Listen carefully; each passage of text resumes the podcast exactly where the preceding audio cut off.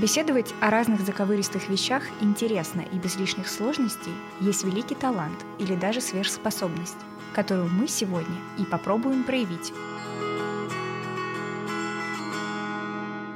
Я долго думала над тем, как начать этот подкаст. И думаю, что скажу золотые слова. Каждый из нас хотя бы раз в жизни слышал фразу «сходи к психологу или к психотерапевту». Однако вокруг психологов и психотерапевтов сегодня даже в век осознанности есть огромное количество стереотипов. Многие боятся, что психолог или психотерапевт назначит им лекарство, из-за которого они будут чувствовать себя плохо или впадут в зависимость. Или же вообще врач окажется некомпетентным и заставит их впасть в зависимость от себя. Однако все ли так страшно? Сегодня у нас в гостях клинический психолог, эксперт, автор своего блога Сергей Селезнев. Здравствуйте. Привет, привет. Сергей, как известно, гастроэнтеролог лечит желудок, кардиолог лечит сердце, а психотерапевт и психолог занимаются лечением души. Расскажите, почему вы выбрали такой сложный и неоднозначный путь? Все очень просто. Я с детства хотел э, всего две вещи. Я хотел быть или хирургом, или э, священником. Очень странный выбор, но судьба меня не дала э, быть ни священником, ни хирургом, хотя я поступал в медицинский. Вот. А я стал психологом. После комы отлежал в коме э, две недели после падения. И когда я пришел в себя, я сразу понял, что буду психологом. В конечном итоге я понял одну простую вещь, что я объединил эти две вещи в одно. Хирург. Как хирург я препарирую мозги, а как э, священник я слушаю исповеди. Потому что приходит клиент, он рассказывает все о своих душевных переживаниях, всех муках и э, выливает кучу всего. И с другой стороны, мы меняем представление о себе, представление о жизни. Такая своего рода мнемореабилитология. А, благодаря ей, если у человека голова ставит на место, он, скорее всего, не погонит на машине, не попадет в аварию. То есть он будет более аккуратен и, соответственно, меньше травм. Не создается ли ощущение, что иногда вы видите людей насквозь? То есть приходит к вам какой-то человек, а вы уже по его повадкам, по взгляду, по, не знаю, там, покраснениям на его лице можете сразу сказать, а вот он вот там невротик или кто-нибудь еще. Ну, на самом деле э, все специалисты, они это видят, все специалисты. Я скажу гораздо больше, что любой человек на животном уровне это видит. Ну, например, ведем мы с тобой вечером э, по Арбату, красиво, смотрим, вздыхаем, все, отличная атмосфера. И смотрим впереди, и впереди нас идет э, мужичок. Ну, сразу мы видим, чуть податенький, у него такое поведение, сразу внутренний мир говорит, так что он невменяемый какой-то. Это мы уже после этого начинаем понимать, почему у нас это вызвало опасность. Или ты э, сдаешь экзамен, приходишь, значит, на э, сдачу диплома, и ты видишь, э, в экзаменационной комиссии сидит женщина, вот она такая, ты сразу С говоришь, недовольным лицом, тварь, противным, просто да. тварь какая-то. И ты сразу понимаешь, а ты уже потом догоняешь, почему. Угу. Потому что у нее такое настроение. А раз у человека такое настроение, такая эмоция, следовательно, мы понимаем, о чем человек думает. То есть, в чем сама суть? Если человек агрессивный, сам всего видно, он заряженный, mm-hmm. навряд ли он сидит и напевает о Вивальди. То есть, или он там думает о чем-то высокодуховном. Нет, конечно, он думает либо отомстить, либо наказать. А, и рождаются четкие поведенческие реакции от этого человека. И так можно предсказать, что будет делать. Вся э, система правоохранительная выстроена на когнитивно-поведенческой терапии. Ну да, то есть в нас срабатывает какой-то внутренний инстинкт э, «бей, бойся, беги». И мы сразу видим, что этот человек может быть для нас э, опасен и представлять какую-то угрозу. Да, либо наоборот, ты заходишь в клуб, э, ты смотришь, например, две сестры-близняшки, mm-hmm. нереальной красоты. Одна танцует на танцполе, жгет такая вся, а вторая грустная такая сидит, там, не знаю, виски попивает. Э, кому мы пойдем? Естественно, в большей степени мужичок пойдет та, которая веселая. То есть по ней видно, что она излучает настроение. И так вот мы по эмоциям быстро определяем о психологическом настрое, о том, о чем они думают и что будет дальше.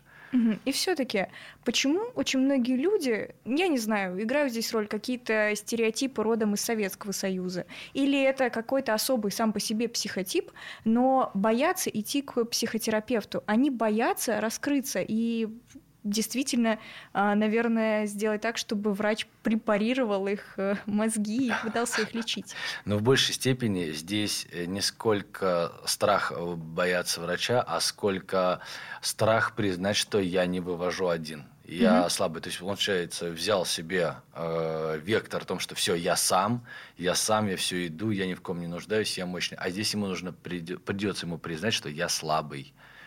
Я слабый, я нуждаюсь в помощи, и это чаще всего очень сложно мужчинам. То есть мужчина должен довести себя до такого состояния, ну, что это полный край.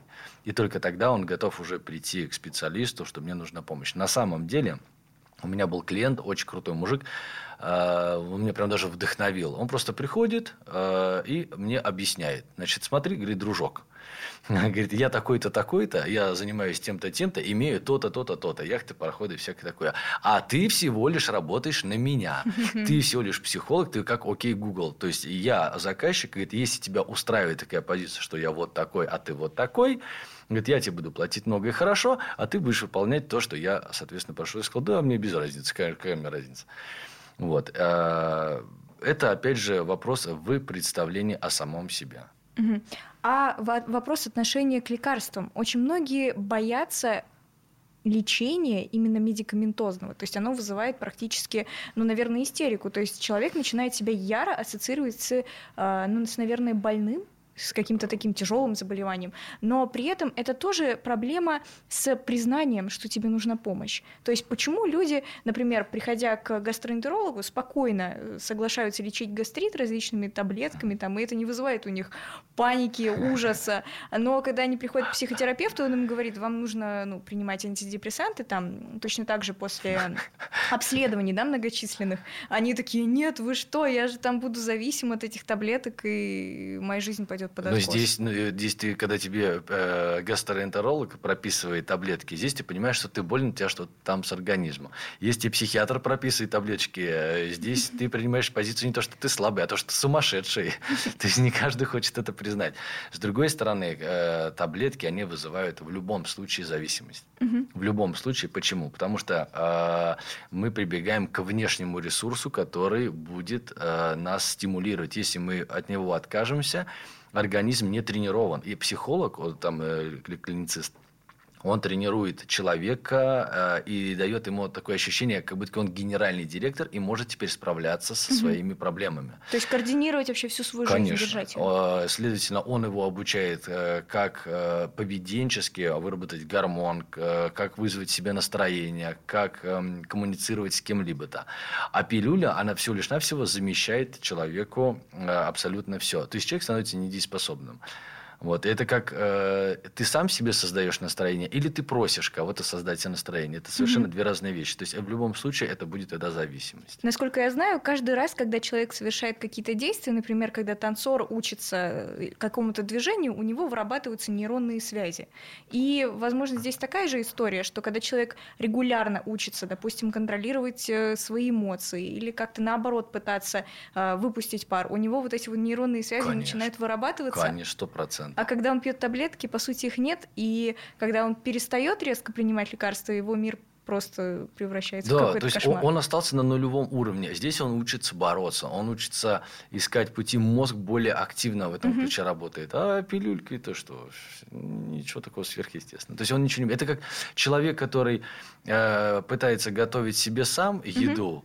И вот он развивается. Это поперчить, это посолить, это надо столько нагреть. Или человек, который ходит постоянно в ресторан. То есть, ну в... да, все готовое. Да, то есть этот обучается, растет, этот, соответственно, нет.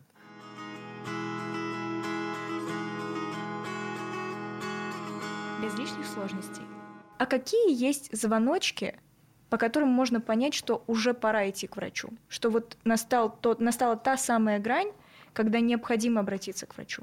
Когда человек э, э либо что-то не понимает, угу. э, либо не может с чем-то справиться, в принципе, этих двух пунктов уже достаточно. Но у нас из-за того, что человек привык «я сам», у него борьба за значимость, он не может признаться в том, что у него что-то не получается или он в чем-то не прав.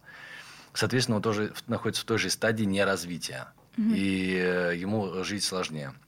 Нет ничего зазорного, если ты там у специалиста, психолога, психиатра, психотерапевта что-то узнал или ты вылечился. Ты э, что-то уже узнал, тебе это второй раз уже дастся гораздо легче или вообще уже легко. Ты даже mm-hmm. не будешь на это обращать внимание. Вот как-то в таком ключе. Э, следующий там звоночек, например, ты не справляешься. Угу. Здесь тебе нужна помощь. То есть нужно относить, относиться к специалистам или другим инструментам как помощь в собственном развитии. А люди, которые вот... Это как вот актеры. Вначале он берется за любую роль. Я готов играть там э, трагедию, комедию, все что угодно. Но когда он уже сыграл пару ролей, там, например, драму, он играл нереально драму, он великий в этом. Ему предлагают сыграть комедию, а он никогда не играл комедию, он понятия не имеет, что это такое. И он, э, его мозг говорит, он, вы знаете, конечно, должен быть э, какой-то колоссальный райдер на всю эту историю, я это играть не буду. А на самом деле он просто боится жестко облажаться. И из-за этого он не развивается. Угу. То есть наступает такая своеобразная стагнация. Конечно, все, это уже можно на списание.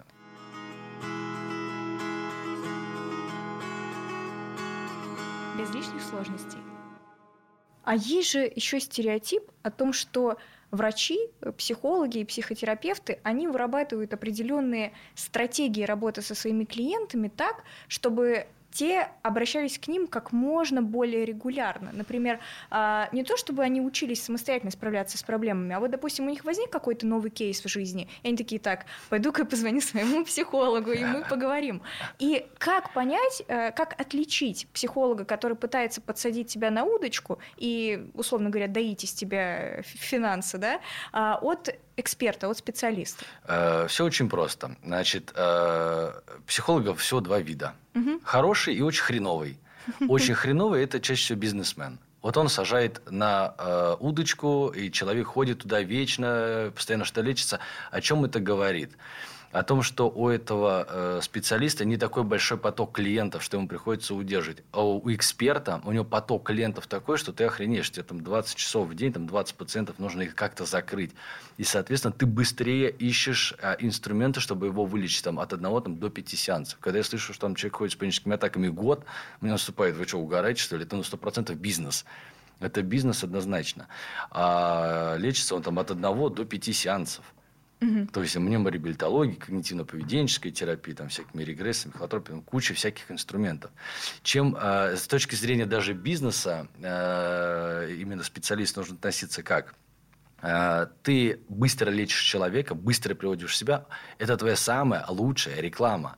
Он вышел, э, как говорится, в свет, и на его друзья и знакомые родственники смотрят. А ты где был? Почему ты вменяемый? Ты же только что был вообще не в Минько. И все, и они, соответственно, дай мне э, срочно контакты. И к тебе приходит, чем его одного э, вести 300 сеансов, ты просто берешь этих 10 человек, там также по 3-5 сеансов. Все, вот тебе за глаза. А вот вообще в политике есть такой эффект, э, называется эффект медового месяца, когда э, политик, который раньше был там, присутствовал mm. очень долгое время mm. у власти, он приходит снова и вот начинает какие-то новые истории рассказывать, новую программу, и у всех вот такое воодушевление, что вот, значит, э, мы получили какие-то новые идеи, и наша жизнь налаживается. А не создается ли вот этот эффект медового месяца после похода к психологу? Конечно, вот ты сходил, да, на какое-то время, то есть ты побывал у психолога, вы там разрулили какие-то ваши ситуации, там прошло две недели, э, это все, жизнь поменялась, и ты такой, ой, опять какие-то проблемы начинаются. Вот здесь две вещи. Э, задача психолога, или вообще задача специалиста, угу. не быть генеральным директором для этого человека.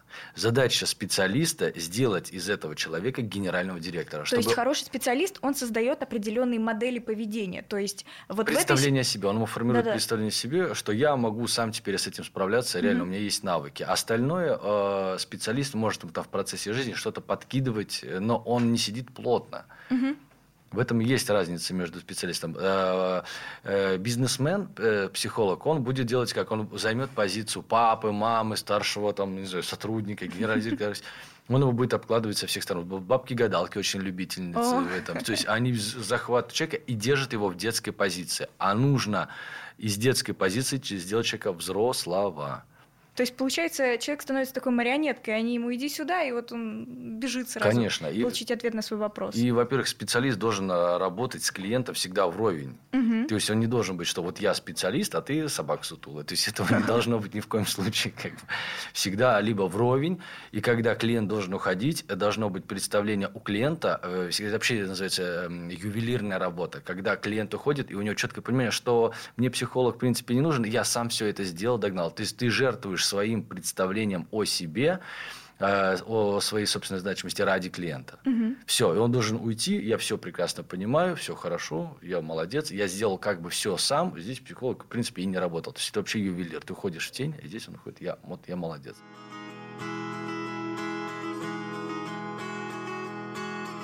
Без лишних сложностей. Я за свою жизнь поменяла достаточно много психологов и психотерапевтов. А, с каждым из них пыталась прорабатывать какие-то свои проблемы, которые у меня присутствуют.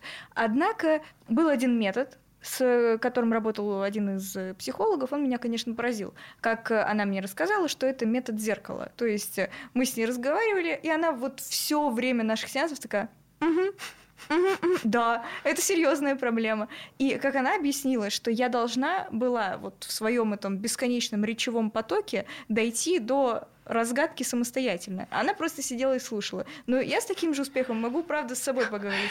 Вы считаете это действенным методом или это ну, тоже развод? Вот приведу пример. Значит, э, человек заболел гриппом. Угу. Ну, кашель у него появился. Он приходит в аптеку, говорит, здравствуйте. Говорит, я вот просто дайте мне, пожалуйста, помогите. Он говорит, стоп, стоп, стоп, давайте поговорим. Ранее у вас такое было? Он говорит, да, в детстве. Все, давайте покопаемся в детстве. Говорит, может быть, все-таки вы меня вылечите? Нет, нет, нет, это очень глубинная проблема. Откуда? И он такой целый час не проговорил, взял с человека денег, человек больной ушел обратно домой, через два дня снова приходит на следующий сеанс, да. говорит, давайте расскажите, с чего вы заболели первый раз. Говорит, ну, я ходил по улице, ноги промочил в эти э, сапожки. Говорит, вот, вся проблема в ваших сапожках. И то есть человек уже там за пять таких приходов выздоровел сам. Угу. То есть это не действующая работа. То есть он уже просто себя убедил, что мне слишком дорого туда ходить, проще уже перенастроить Но он свой уже мозг сам, и выздороветь. Да. И, э, это, и будет стопроцентный факт, что это же человек в следующий сезон опять заболеет, он опять придет к специалисту. То угу. есть э, специалист не должен с ним иногда даже разбирать, из-за чего это было. Он должен это прекратить сразу. То есть э, должен поставить четкое убеждение, что я не маленький, угу. э, что я взрослый, что я сильный, что я могу с ним справиться. То есть должна быть конкретная проведенная работа. Угу. А не просто давай я тебя выслушаю. Выслушать я и так могу.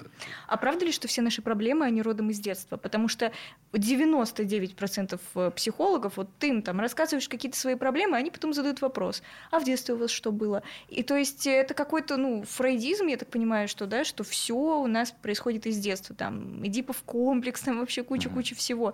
А, но стоит ли вообще так глубоко копать все проблемы? А, приведу пример. Значит, дом – огромный построенный домище. Угу. Значит, э, у него э, на 15 этаже вот такая вот трещина. И она идет, соответственно, от самой опалубки. То есть, это плашка, которая залита бетон. Логично, что это идет из детства. Правильно? То есть, э, проведем, что фундамент – это детство, остальное идет трещина через всю жизнь, угу. и там вот такой разъем. Второй случай, если э, там просто пожар, например, на 15 этаже, сидеть и думать, что, вы знаете, это, скорее всего, из-за фундамента, это будет полное безумие. То есть, это будет делиться всегда на две вещи. Это либо что-то родом из детства, это нужно реально там э, менять представление там, о человеке, либо это какие-то локальные истории, но они могут быть очень такие серьезные. То есть специалист должен уделить огромное множество времени э, изначально, там, один-два сеанса первых, только в диагностику. Угу от неправильно проведенной диагностики э, будет неправильное лечение. Лечение на самом деле это очень быстро. Это от одного до трех сеансов всего потолок.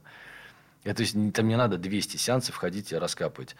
Э, сначала тратишь максимальное время э, на сбор анамнеза, сразу продиагностировал, поставил гипотезы, и начинаешь одну за другой гипотезой не проверять, а отсекать их одну за другой. И mm-hmm. останется одна-две. Все. И ты дальше уже начинаешь ставить там терапию непосредственно, исходя уже из них, которые уже проверены.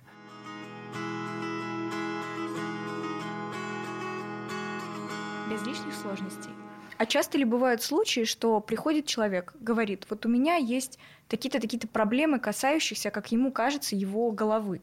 Но спустя какое-то время медицинских осмотров, да, там кровь на гормоны и другие анализы, выясняется, что у него просто какие-то проблемы на физическом уровне. Mm. То есть часто ли такое бывает, что э, когда человек приходит, и мы начинаем копаться у него в мозгах, а проблема у него чисто на уровне его физиологии? Ну, к примеру, приходит очень раздраженный человек, весь такой плачущий, mm-hmm. ему вот прям вот видно, что плохо э, я говорю, что у вас? Говорит, вы знаете, у меня прям уже депрессия, я уже прям вот не могу уже это перебороть, мне уже просто невероятно плохо. Говорит, а что случилось? А зуб. Зуб у меня уже болит э, 5 дней. Понимаешь, а от зубной боли, соответственно, человек придет в упадническое настроение. Естественно, а от физики, естественно, будут и психоэмоциональные процессы. Э, редко ты увидишь человека, у которого колоссальная боль, он такой, классная жизнь. Такого практически не бывает. Есть же две основных темы, которые сейчас очень любят форсить в интернете. Первая это абьюз, и вторая, вторая это психосоматика. Тоже вот любимые темы всех. Кто-то верит в психосоматику, кто-то нет. А, что вообще это такое и как это проявляется? Э, психосоматика. Э, ну, давай представим на секундочку, если мы человека очень сильно запугаем, угу. прям жестко, прям троллить его, естественно, он придет в психоэмоциональное состояние уже лютое. И, естественно, его все время замахивается, я тебя сейчас ударю, сейчас ударю. Его будет, соответственно, зажимать определенным образом. И у него выработается уже психосоматическое состояние. Психосоматика – это эмоция, застрявшая в теле. То есть из-за эмоции, которые человек испытывает, например, он боится, он будет зажиматься всегда. Mm-hmm. Человек, который в ярости, он будет зажимать всегда челюсть. Все, вот он. И в этом состоянии человек дальше просто пребывает. А и чем сильнее э, человек пребывает в ярости, э, тем выше вероятность, что он будет в перенапряжении. Тем mm-hmm. выше вероятность, что он перегружает вегетососудистую всю историю естественно, будут нагрузки на сердце. У него могут быть панические атаки. Поэтому иногда у мощнейших людей такое просто богатырь, у него паническая атака, он такой, ну я вообще прям трою и все, я сейчас умру. Вот. Ну, да, дрожит, как и синий Конечно, листок. да. Э, психосоматика, она бывает из-за горя. Человек впадает в колоссальнейшую тоску, что-то у него случилось, это просто горе, жить он не хочет. Естественно, у него рушатся цели, рушатся задачи, уже ему все неинтересно. Он весь вот такой вот просто. Это все и тоже имеет последствия.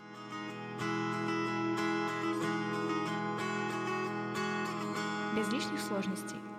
Меня долгое время интересовал вопрос, да и сейчас интересует, как наше тело выбирает орган, который будет болеть. Ну, то есть потому что психосоматика может быть желудок, может быть голова, сердце, руки, ноги, вообще все что угодно, и причем это может меняться. Я нашла в интернете таблицу Луизы Хей, если uh-huh. знаете, это гигантская просто таблица, не знаю, там страниц на 10, uh-huh. где расписано, что если у вас там болит, не знаю, там левый мизинчик, то это означает, что у вас там были проблемы в отношениях с бабушкой.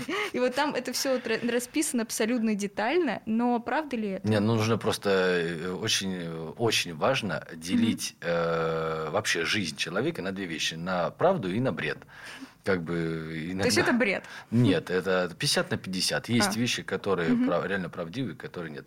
Например, у человека болит желудок, угу. а, и ты по человеку видишь, что он очень заряженный, это все время сжатый. А, вероятнее всего, что у него сильно работают надпочечники. Угу. Они выстреливают постоянно норадреналина. Во-первых, они запускают сердце, а во-вторых, норадреналин очень сильно бьет по желудку, потому что все время стрессовая ситуация, организм хочет есть. Еда не поступает, и, соответственно, желудок начинается и как бы естся изнутри. Угу. Естественно, у тебя рассыпется желудочно-кишечный тракт целиком. У тебя будет истерия кишечника, э, будут боли в желудке и, соответственно, такое же состояние а именно привкуса всех. А только ли это биология? Потому что в этой таблице, например, очень все таким полумистическим языком написано, что ну, сердце это, в, это вместилище радости, если нет счастья в высшей жизни, то там вот эта вся история. То есть, э, ну, это действительно все на уровне э, стимул-реакция, выработка гормона, усиление там сердцебиения. То есть нету никаких вот э, аспектов, которые касаются нашей души, каких-то таких, ну, наверное, надтелесных субстанций. Э, ну, мы не будем вмешивать э, одно с другим, я думаю, как бы э, все существует. Есть аспект душевный, есть аспект физиологический, но угу. это все так сильно соприкасается. Эмо, любая эмоция очень сильно влияет на тело. Если человек испытал там эмоцию возбуждения, угу. например, взять мужчину, естественно, у него все в боевую готовность приходит. Это очевидный факт. От эмоций у тебя появляется гормон, естественно, дальше появляется реакция. То же самое и с гневом, со страхом совершенно любой эмоции.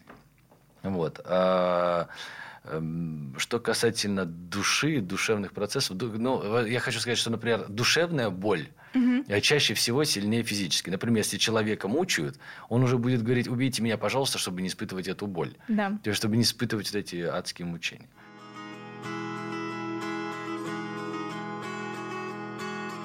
Без лишних сложностей. А вообще у человека есть душа? Ну, то есть, или это просто эмоции, темперамент, какие-то нейронные связи внутри нас? Как я вижу уже по опыту угу. пребывания и в коме, в том числе, э, я для себя определил такие три вещи. Значит, тело – это инструмент наш. Вот смотри, у меня есть тело, душа и сознание. Угу. Да? Я такой думаю, так, у меня-то, во-первых, кто я такой, если у меня это все три, три составляющих есть? И я принял такую политику. Значит, тело – это инструмент, чтобы жить в этом мире. Угу. Ходить, что-то брать, что-то отдавать, что-то там кидать, э, тути-фрутиться и все из этой серии.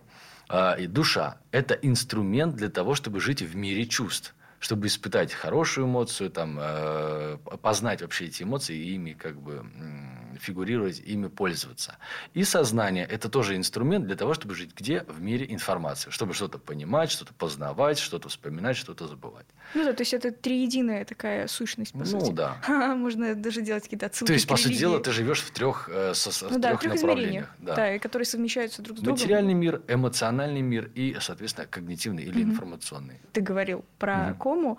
А, у меня есть знакомый, который тоже побывал в этом состоянии, а, но не, не столь долгий срок, и всегда вот вопросы, которые задают, что видит человек, когда он находится там. То есть я задавала вопрос, он говорит, ничего не Ты было, не просто видишь. темнота. Ты... А кто-то там придумывает, что мы видели, как люди вокруг меня ходят, там, что говорят. Мы а я помним. видел себя губернатором острова Манрео. Нет, конечно же. Это не место, это состояние. Угу. То есть это состояние, в котором у тебя, по сути дела, пропадают вопросы, потому что все становится понятным. Такое ощущение, что ты чувствуешь всю палитру эмоций за один раз.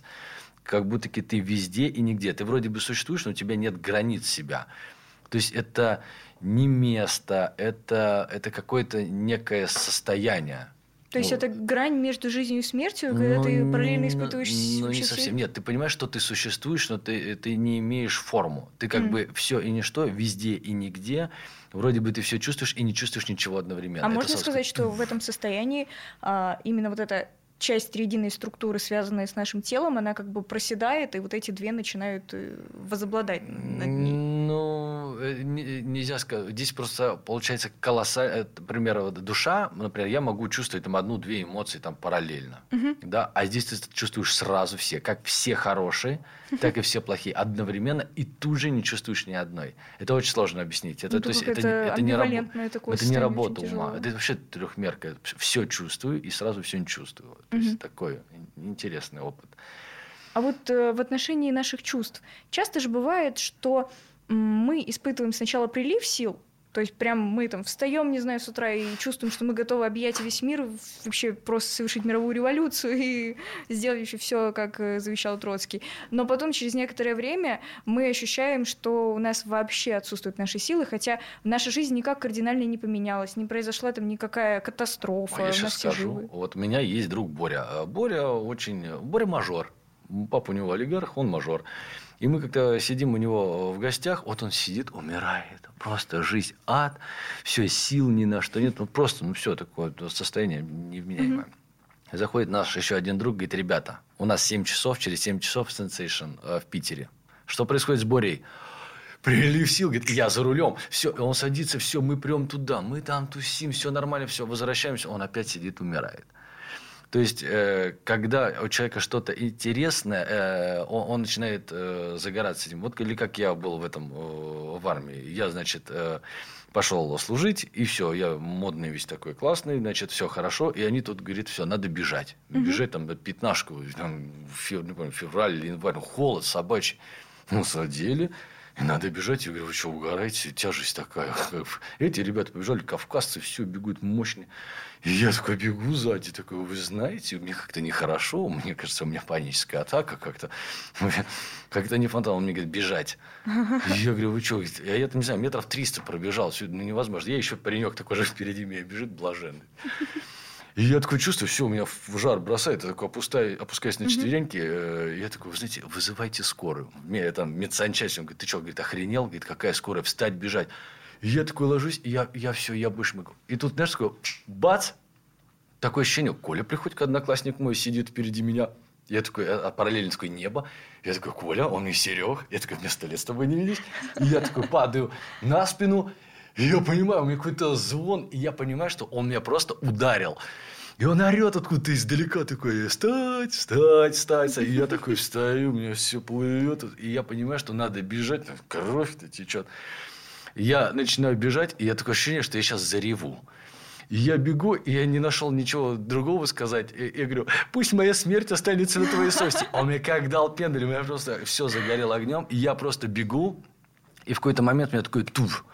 Я понял, что в этот момент, мне кажется, я стал мужчиной. То ты раз, ты такое замирающее состояние, такое у тебя все отпадает, такое состояние силы и стержня. Mm-hmm. Вроде бы только что я умирал вообще. Реально, да, да, да. И ты такой, как в животном состоянии, пробежал я всю эту историю, он ко мне подходит и говорит, «А, ну что, пробежал? Я такой, там, пробежал, говорит, все нормально, как бы. И он такой мне говорит, запомни, человек сам себе создает ограничения, сам психологически себя запугивает, что у него на что-то нет сил, на что он что-то не способен. И уже живя в этих рамках, он уже психологически не может на что-то большее. Он говорит, твое тело не имеет границ, просто тренируй его, и все будет в порядке. Да, нас тренировали очень четко, системно, и я понял, блин, офигеть, э, такой порог. И уже когда ты возвращаешься, ты видишь всех остальных, которые, ой, я умираю, ой, я не могу. И меня сейчас вот люди удивляются, я хожу там на батут, я прыгаю, на вейк, на серф катаюсь.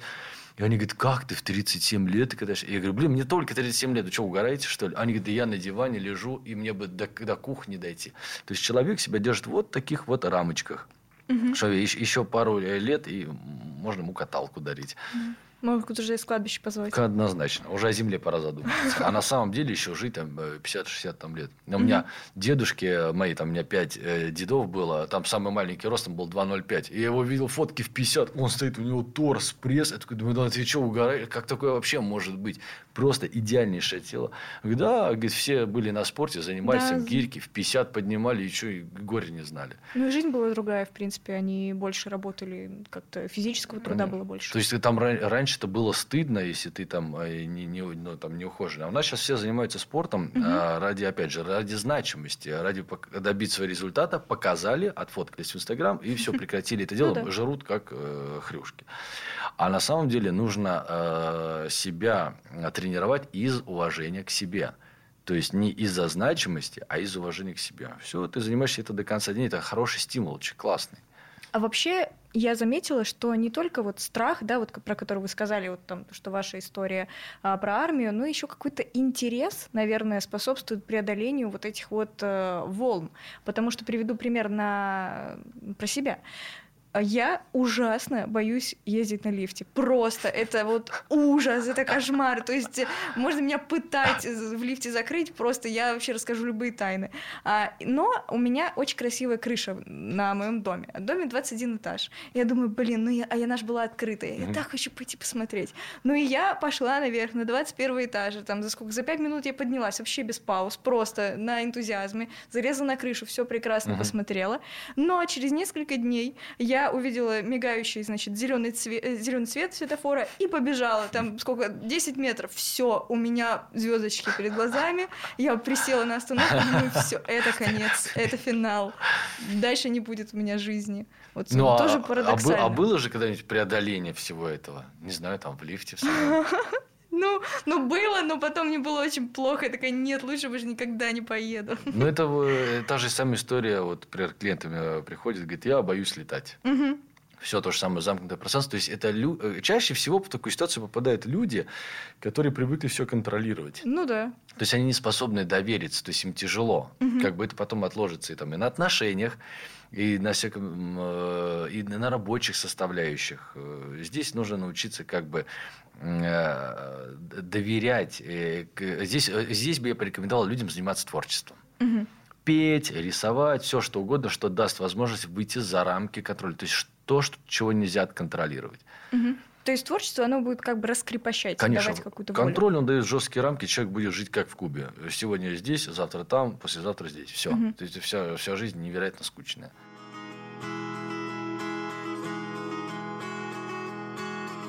без лишних сложностей.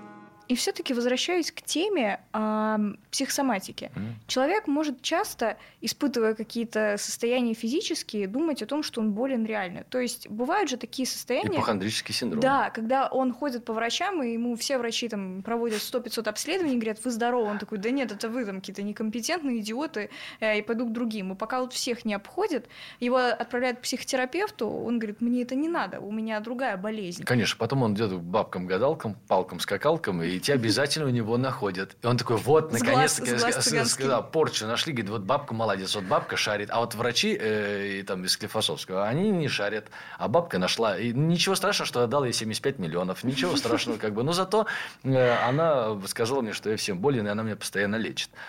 Вот. Ну, э, ипохондрический синдром, да, он предполагает э, у человека э, такой ну, ну, механизм загона. Да. Это склонность верценной навязчивой идеи, что я э, болен, что, скорее всего, я умру. Жизнь превращается в какой-то цикл такой, да. бесконечного а мы... посещения. То есть жизнь человека с ипохондрическим синдромом, она превращается в какой-то цикл, когда он постоянно просыпается, чувствует какой-то ужаснейший симптом, который его пугает и вызывает навязчивые мысли, он идет к врачу, врач ему там показывает, что вы здоровы, на какие-то там несколько секунд он испытывает облегчение, завтра утром он снова просыпается, у него новый симптом, и он Конечно. вот так ходит по жизни. Но ипохондрический синдром – это первый этап КОКР, обсессивно-компульсивному угу. расстройству. То есть, это ритуальные истории, которые будут снимать с него а, напряжение. То есть, у ипохондрика у него сильно растет напряжение, он пытается найти на что-то ответ, чтобы угу. разрядиться. А это все переходит потом в ритуальную историю. Это надо угу. по врачам, это надо то, то.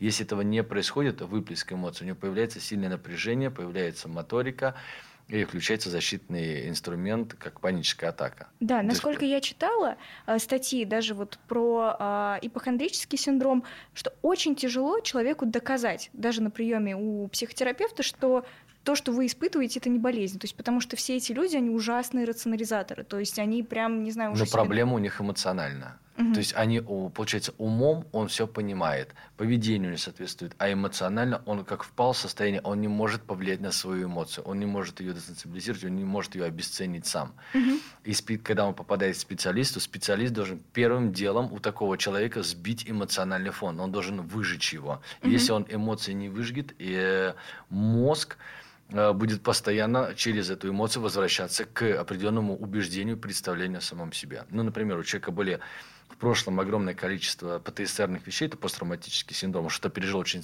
такой страшный, mm-hmm. тяжелый или очень болезненное. И здесь нужно не стирать, вот как все гипнологи, я сотру это у тебя из памяти. Если у человека осталась хоть малейшая эмоциональная реакция на эту историю, он будет ее помнить всегда. Мозг будет туда возвращать для того, чтобы он там разобрался. Нужно первым делом выжечь эту эмоцию. Угу. То есть ее убрать. Как только эмоцию он убрал, он начинает э, помнить эту историю, но а, реакции никакой. Это из серии. Парень с девушкой жили, а она его очень сильно любила, он ее обидел, она на него ла-ла-ла, они разошлись, она вся такая страдает. И она говорит, время вылечит. Это, по сути дела, говорится о чем? Что когда эмоции к этому человеку уйдут, как любви, так и желание разобраться, угу. она будет знать об этом человеке, но она его увидит на улице и ничего не чувствует. Угу. Следует сама фраза. Здесь железная логика для всех даже там вот специалистов, коллег. То есть нужно убирать эмоцию. эмоцию. Не, не, не убеждение, не представление об этом, не поведение. Это, это просто бизнес-процесс тогда. Здесь нужно будет убрать только одну эмоцию. То есть реакцию на происходящее. Угу. Как только убрали, все. Вообще все равно становится. А гипноз это рабочая Конечно. тема? Гипноз, ну, гипноз – это всего лишь инструмент для того, чтобы отвлечь мозг э, э, и поставить новую когнитивную конструкцию, либо ее убрать, либо mm-hmm. также выжечь какую-то эмоцию. Ну, просто существует очень много стереотипов про гипноз, что там этот, э, приносит какой-нибудь маятник, качают ему, у тебя там глаза округляются, и ты там рассказываешь все пароли и ну, явки. Ну, это, это само собой разумеется. Это, это сложно ничего. Гипноз что такое? Это своего рода такое некое э, сонливое состояние, забвение, угу. когда у тебя пропадает критическое мышление когда ты не способен анализировать, и э, ты способен что-то рассказать, чем-то поделиться или что-то вспомнить, чуть-чуть расширенное сознание. Хипноз переводится сон. Угу. То есть, когда меня спрашивают, а, все ли люди попадают в гипноз? Вот я, к примеру, под гипноз не попадаю. Я задаю всегда людям один вопрос. Я говорю, все ли люди спят? Она говорит, ну да, ну вот значит гипноз и есть сон. То есть такое, либо ты человека вообще выключаешь, и ставишь установку, либо ты э, вводишь его в состояние забвения. Mm-hmm. То есть такой он чуть-чуть потерялся, поставил установку, и все, и нормально.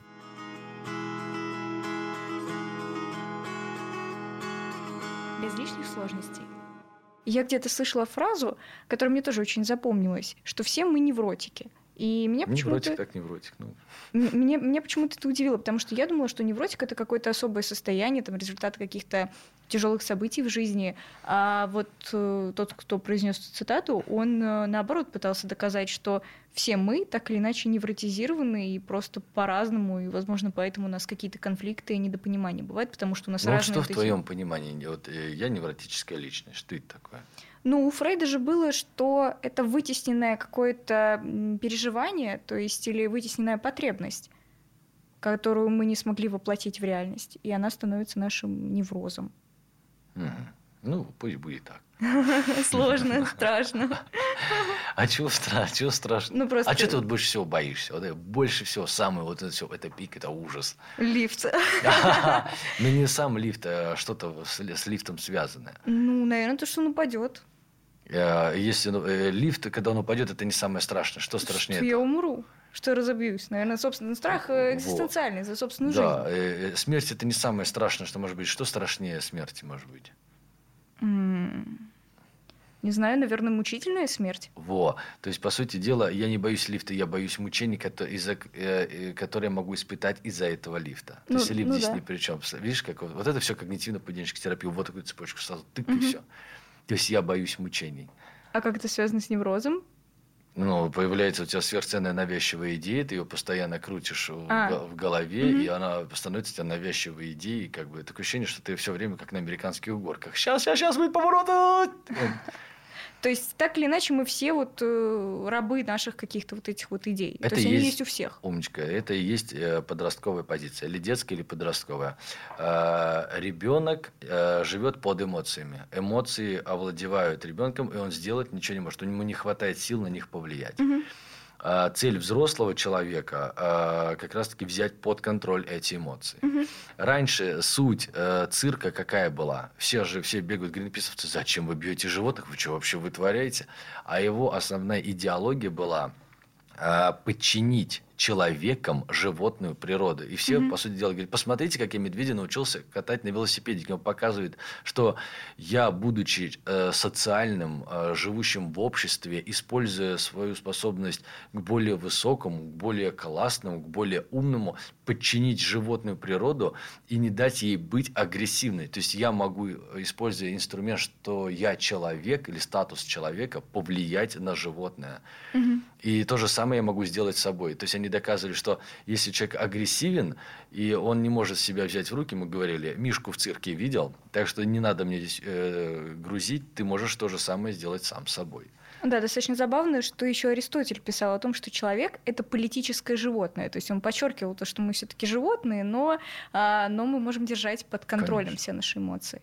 Это самое, это самое важное. Потому что если э, человек не держит, э, не управляет своими эмоциями и перекладывает их, соответственно, mm-hmm. на кого-то, он, по сути дела, перекладывает всю свою жизнь. Да. Он то... перестает нести ответственность, это такая детская позиция. Конечно, возможно. да. Он говорит, ой, я так устал, я хочу быть слабой. И тут такие абьюзеры, тадам, тадам, тадам. Конечно, детка моя, ты устала, ты хочешь, я буду твоим сильным? Она говорит, конечно, э, говорит, хочешь, я возьму ответственность целиком за тебя? Говорит, да, но где-то тебе нужно быть максимально слабой, я тебя буду носить на ручках. Она говорит, конечно. И он забирает это все, он берет власть над эмоциями, он управляет. Потом, когда она не способна э, повлиять э, или что-то создать эмоционально сама, он ей говорит, слушай, от подруг, ну уйди, от друзей уйди, он ее обволакивает да, со всех да, сторон, и потом говорит, слушай, я, наверное, скорее всего уйду от тебя. А она уже не а способна. А у нее уже жизни нет, он ее разрушил. Все, и он ее просто забирает максимально. Это из, только из одного желания. Ой, так я устал, я хочу на кого-то переложить ответственность. Угу. Тут сразу появляется целая стая абьюзеров. Говорит, я с удовольствием заберу, потому что мне нужна там власть. Угу.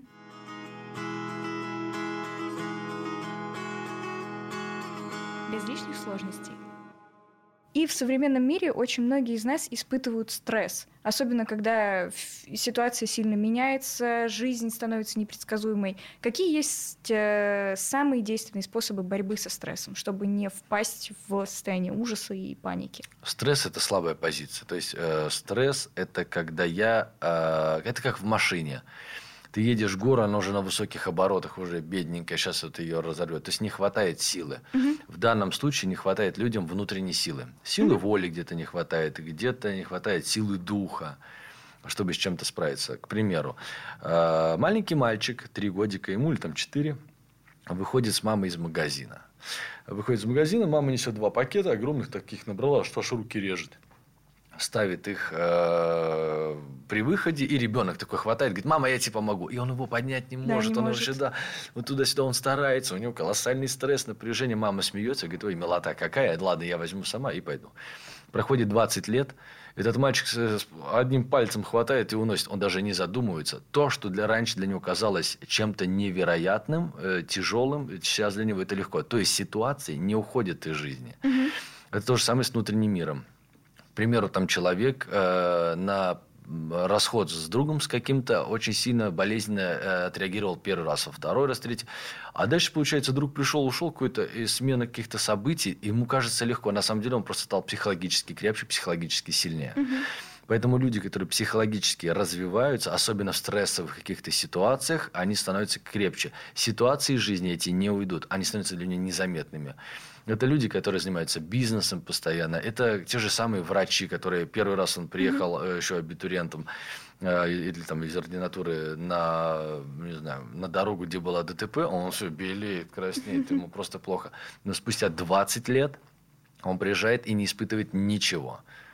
На самом деле ситуация осталась одна и та же, но он психологически стал крепче. Да, внутренний такой апгрейд происходит. Да. Поэтому люди, которые живут в стрессе, и им нужно просто понимать, что это такой своего рода идет учебный процесс э, для души, для психики, угу. которая даст ему в последующем иммунитет против этого события. Угу. То есть это просто вопрос э, своеобразной адаптации. Да, жизни. у нас есть просто э, детки, например, психопаты, которые с психопатией, которые рождены, а у них уже сразу очень крепкое психоэмоциональное угу. состояние. Что бы ни происходило, его очень сложно выбить. Да. А если есть люди стероидные, и они постоянно от всего, ой, пугаюсь, ой, боюсь, ой, плохо, ой, стресс, ой, заплакал. То есть они очень впечатлительные и, соответственно, им очень тяжело, как угу. бы. Но это все учебный процесс, как говорится, нашей души здесь. Угу. Это нужно.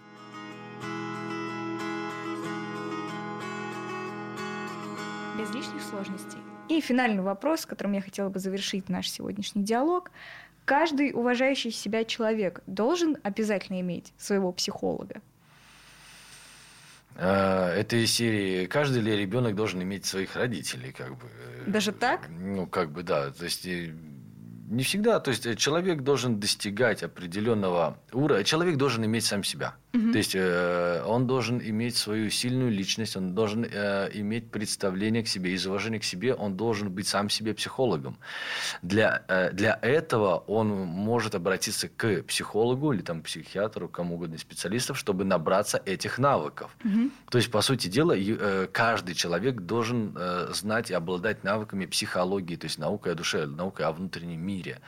Для этого можно ходить к специалистам, для... или же можно обучиться самому, чтобы знать эти навыки. Угу. Вот. Психолог это своего рода такой тренер для души, как э, тренер в фитнес-зале.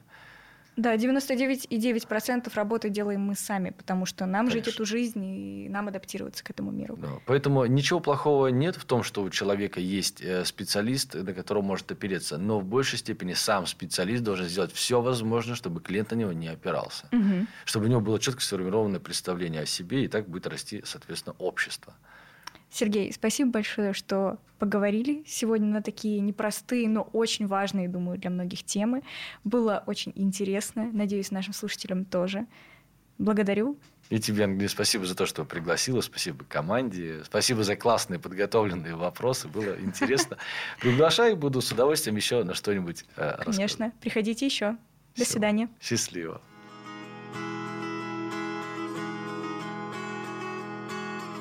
Без лишних сложностей.